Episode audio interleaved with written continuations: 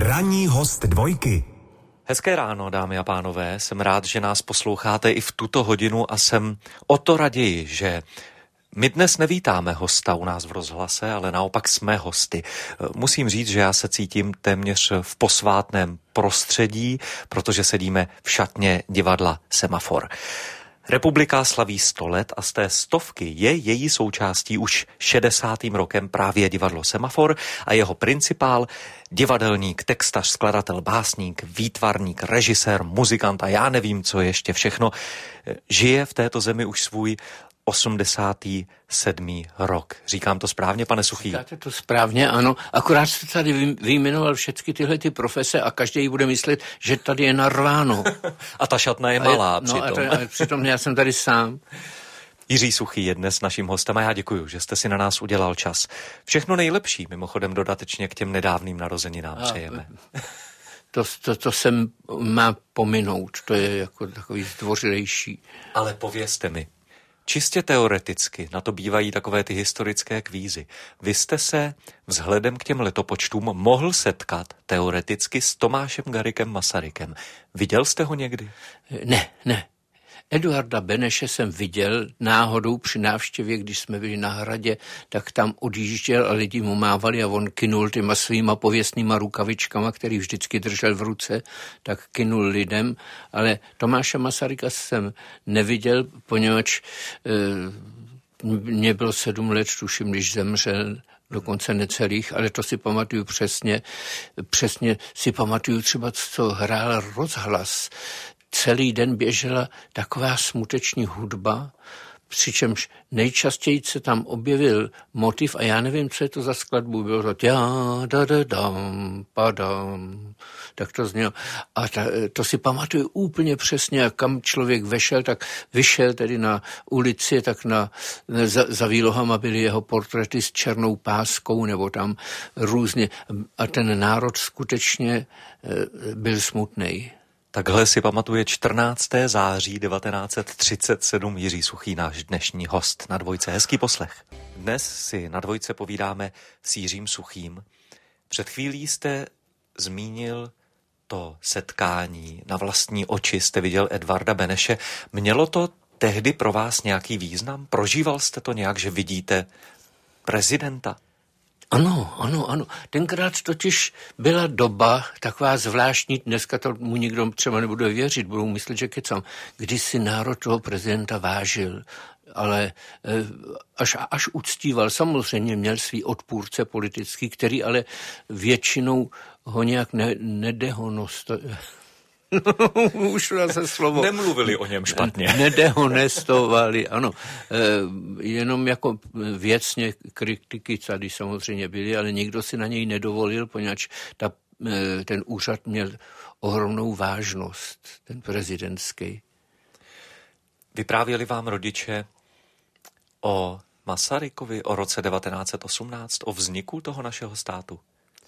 No tak e, e, vlastně, vlastně ne, protože e, když jsem byl jaksi malý, když mě bylo 6 let, tak to jsem z toho ještě neměl pojem, jenom mě vyprávěli, že je to hrozně důležitý člověk, že se ho musí, že si ho musíme vážit, že je to tatíček tenkrát, no a zpívali, tenkrát zněla písnička Tatíčku, starý náš, šedivou hlavu máš, dobře je jo, do, dokud ty si mezi námi, no a tak dál, a tak dál, že nám bude dobře. A, takže já jsem k němu zhlížel jako eh, k někomu, kdo je už jako trochu mimo, mimo normální život, takový jako, nechci říct polobůh, poněvadž on zase, ten Masaryk, měl tu ohromnou vlastnost, že byl, eh, jak, jak se dneska říká, lidovej.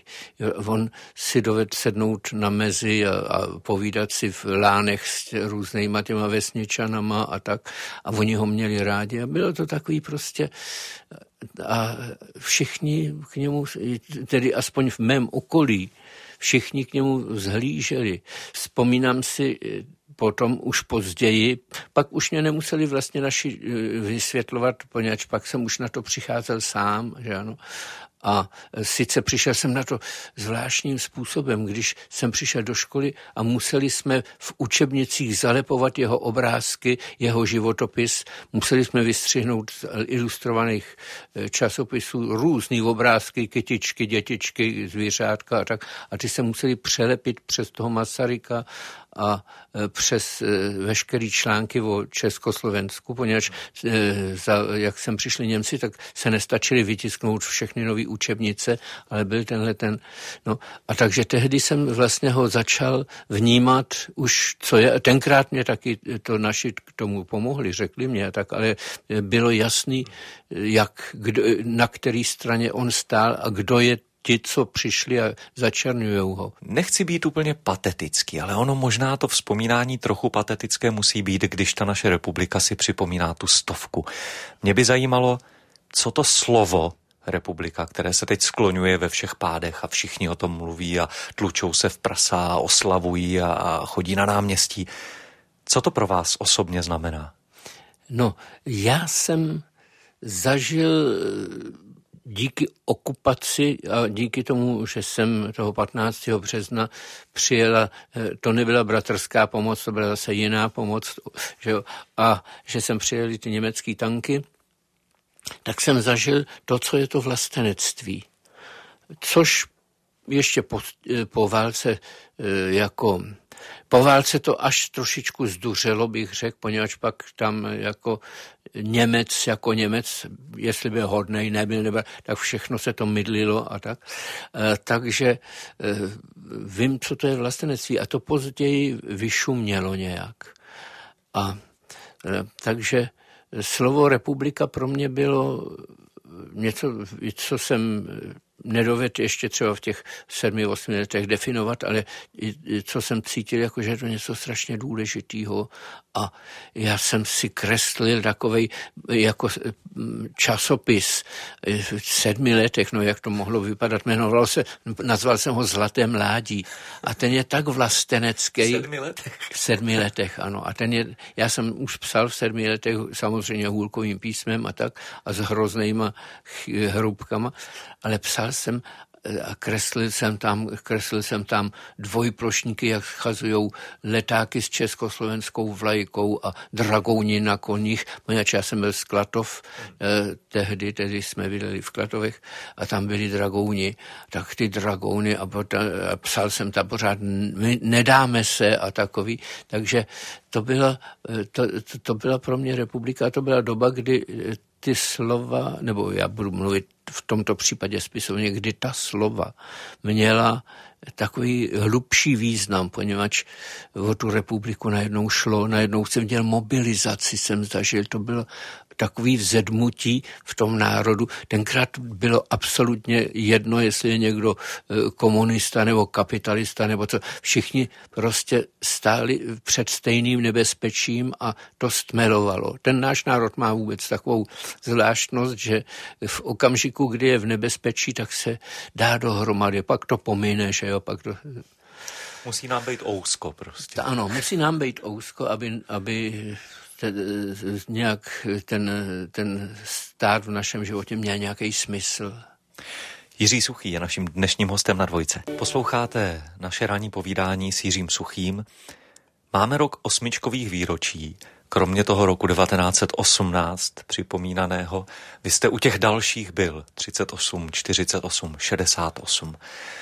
Kdybychom se u nich jednotlivě zastavili, a ten 38. už jste vlastně trošičku zmínil, jo. jaký byl váš rok 48, když budeme zas o deset let dál? Můj eh, rok 48 byl lehce pochmurný, poněvadž tady najednou vzniklo něco, co jsem nečekal. Začal jsem jako pracovat jako takový eh, pomocný grafik tomu říkali, poněvadž eh, jako v tom ateliéru, kde jsem byl, tak učně brát nemohli, ale byl jsem de facto učeň, chodil jsem jim pro svačiny a takový. A oni mě za to říkali, jak se zachází eh, s barvama, jak se kreslí písmo a tak. A v této době došlo k tomu zmíněnému převratu a z okna ateliéru jsem najednou viděl, jak na ulicích stály ty policajti s flintama na zádech. Vyšel jsem, to bylo na příkopech, vyšel jsem na náměstí republiky, kde byl, kde byl sekretariát, sekretariát Národně socialistické strany a před ním stál kulomet a mířil na ten dům a teď jsem si říkal, proboha, kde to jsme? A tentokrát to nepřijeli Němci nás tady nějak zastrašit nebo tak. To se dělají lidi mezi sebou. No. Zamotalo mě to hlavu a tehdy jsem e, pochopil, že ta pravda je přece jenom ne za tím kulometem, ale před ním. Pochopil jste to sám? Byly ty souvislosti tak e, zásadní, že si to člověk v té hlavě porovnal sám a nebo do jaké míry to sehrálo to pochopení prostředí, eh, rodina, přátelé, eh, Samozřejmě. hudba, kterou jste poslouchala a tak dále a tak dále. Ano, tak všechno tohleto, já jsem se pohyboval s chodou okolností v takové oblasti, kdy jsme všichni měli stejný názor. Rodiče, eh, mý kolegové v ateliéru, byli tam dva komunisti, ale poněvadž tam byli poměrně rozumní lidi, tak se snesli všichni, jako nebyl tam nenávist, byli to nakonec kamarádi, dokázali se hádat kvůli politice a tak, ale eh, nikdy by si nějak neublížili nebo eh, eh, byli to pořád kamarádi, kteří si mysleli něco jiného. To už taky potom vyprchalo. Najednou jsme se ocitli tam, že kdo, kdo není s námi, je proti nám, že jo, tohleto.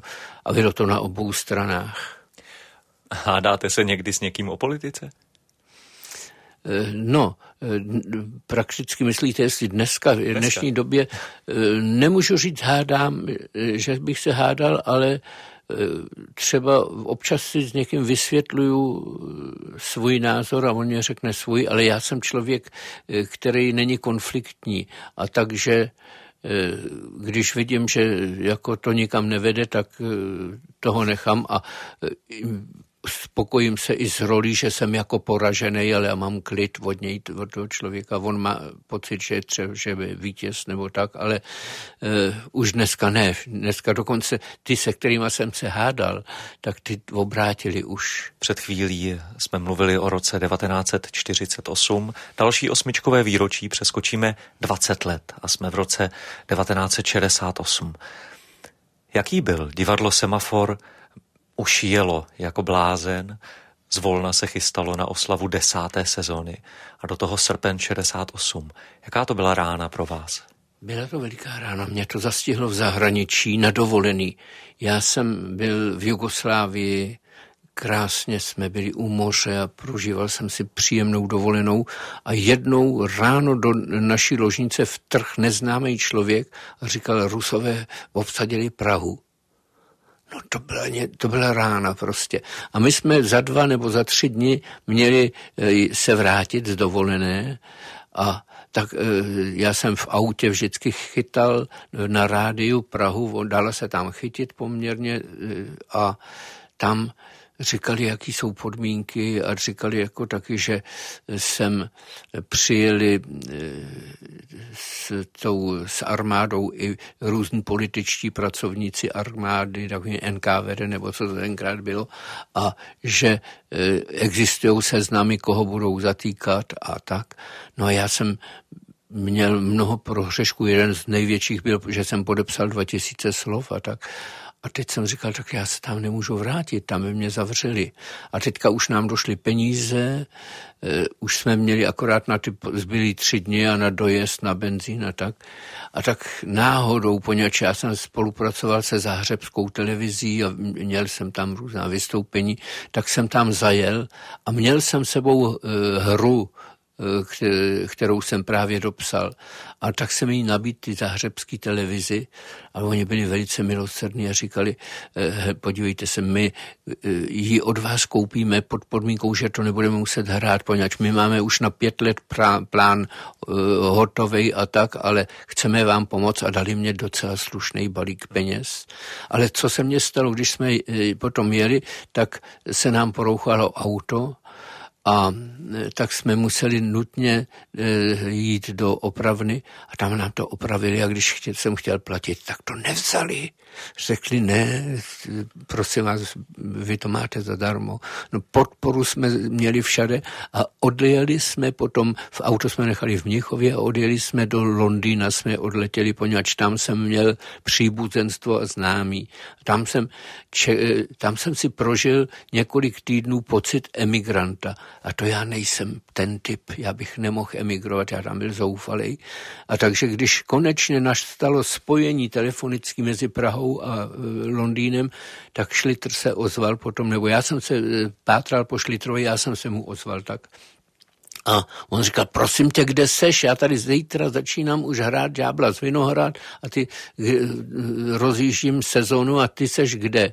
Já jsem říkal, já jsem v Londýně, okamžitě jsem si šel koupit letenku a e, byl, přiletěl jsem do Prahy a zažil jsem něco nesmírně, co mě vzalo a sice e, tou dobou se e, zrovna den, e, v ten den, kdy jsem přijetěl, na titulní straně novin vyšla taková zpráva, kde je kdo, že God je tuším v Měchově a prostě kde se kdo nachází a Suchý, že je v Londýně.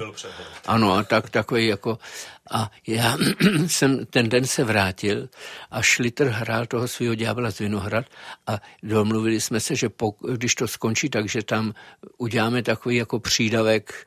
A, tak, a já jsem vyšel na scénu, a, e, takže nikdo netušil, že nejsem v emigraci.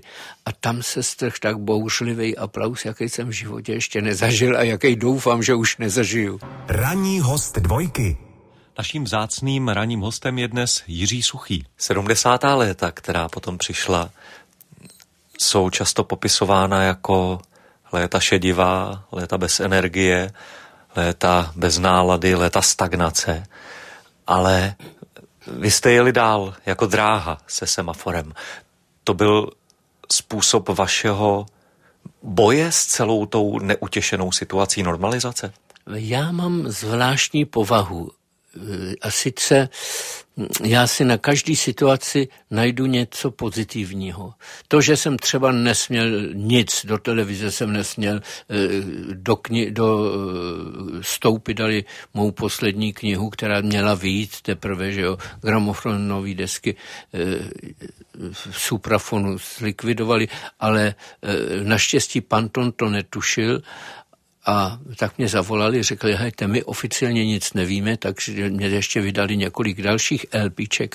No ale já jsem e, si nacházel strašnou takovou, a to mě posilovalo, já jsem se utkal s tím režimem všemocným, všemocným, který prostě dokonce jistý Miller, e, nechvalně známý z městského výboru, řekl, že do roka mě zlikviduje a on byl, skutečně to byl přes kulturu všemocný pan a on mě nedokázal likvidovat.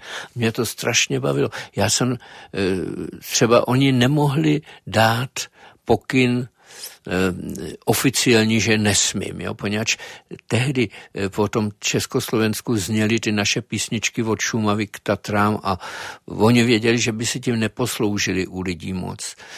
A tak to dávali pokyny pouze po telefonu eh, takovým těm, když třeba eh, do suprafonu přišel nový ředitel Kvídera, tak přišel už s tím pokynem, že mě má jako vygumovat, jo.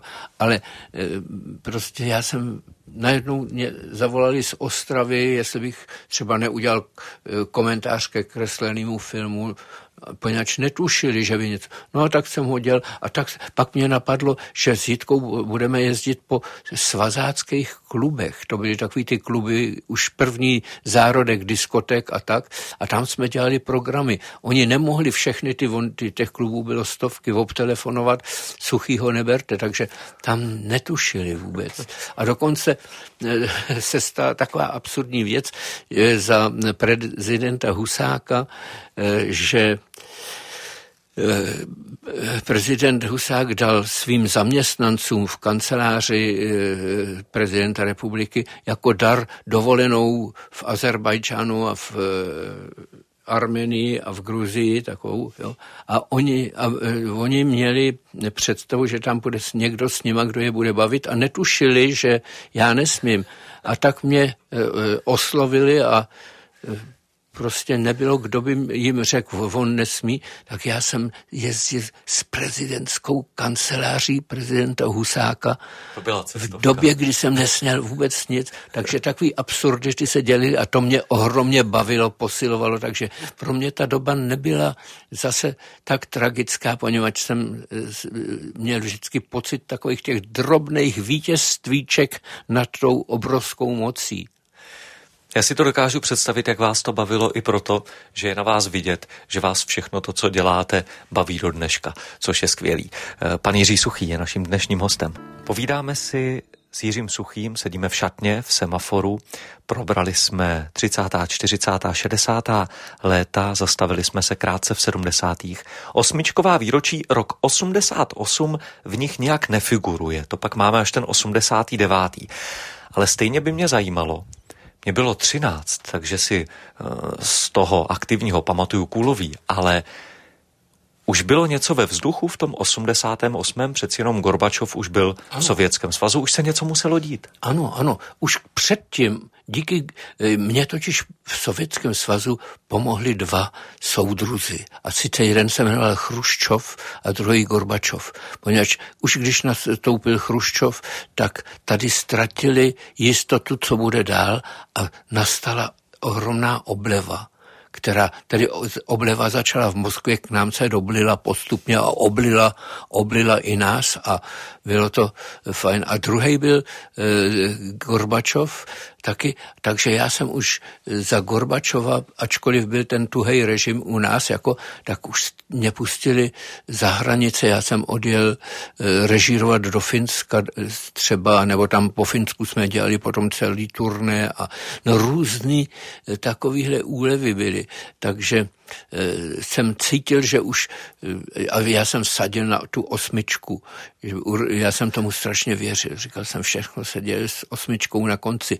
No a na, no, když potom eh, třeba Václav Havel měl tamhle na Smíchově nebo na Žižkově, nebo kdo to byl na tom náměstíčku, povolenou e, demonstraci No tak jsem říkal, tak to je konec. Jo? No a teď ty obrovské demonstrace na Václaváku, kdy do nich lili ty těma vodníma dělama a tak. Eh, no tak eh, já si myslím, že ta osmička začala skutečně, tedy ta, ten převrat začal skutečně na tu osmičku, poněvadž tehdy se to prostě probořilo tom 89. už to vlastně vyvrcholilo, to, to byla tečka, ta, ale osmičkou to začalo, to mě nikdo neveme. A jsme v současnosti, v 21. století. Před eh, několika dny jste na svém facebookovém profilu zveřejnil takový další text, který já jsem si pečlivě pročetl, ze kterého vysvítá, že uvažujete, já nechci říct o takovém jako trochu odpočinku, to vůbec ne, ale že přeci jenom se budete trochu šetřit i v rámci vystoupení tady v semaforu. Co to znamená? Jak si to vyložit? No, já jsem eh, zažil několik takových drobných moment, abych to tak nazval. První byl v Klatovech, a mm, kde se mě udělalo strašně zle během představení, takže jsem skončil eh, koncert v nemocnici a tehdy už jsem si říkal, pozor, nesmím to asi přehánět, bude mě za, eh, za, za 14 let mě bude 100, jsem si říkal, že jo, takže eh, se budu muset šetřit. Lékaři mě eh, tvrdili totež, že nemůžu žít tak hektickým životem, poněvadž já jsem měl třeba, loni jsem měl dovolenou tři dny, předloni dva dny a letos jenom jeden den dovolený, kdy jsem jako vyrazil trošku to. A jinak ne, neděle, víkendy a tak to pořád jedu. A, tak jsem si říkal, tak tohle to asi nemůže být. A takže teď se snažím zajistit to divadlo do budoucna a udělal jsem takovou, vymyslel jsem si takovou akci, která může být rovněž eh, eventuálně eh, jaksi určená k nezdaru, ale já rád zkouším věci a tak. A sice, eh, jak by vypadalo to divadlo bez bez mě a bez Jitky Molavcový. A tak jsem napsal takovou komedii, no komedie, ona je to vlastně, ona je to vlastně taková tragedie, která je ale hrozně k smíchu. Jo, k lidi, pro tři bytosti. Jedna je eh, naše členka Sovová, potom je Ožana u klavíru a Šudoma jako choreograf, který tam i tančí a tak.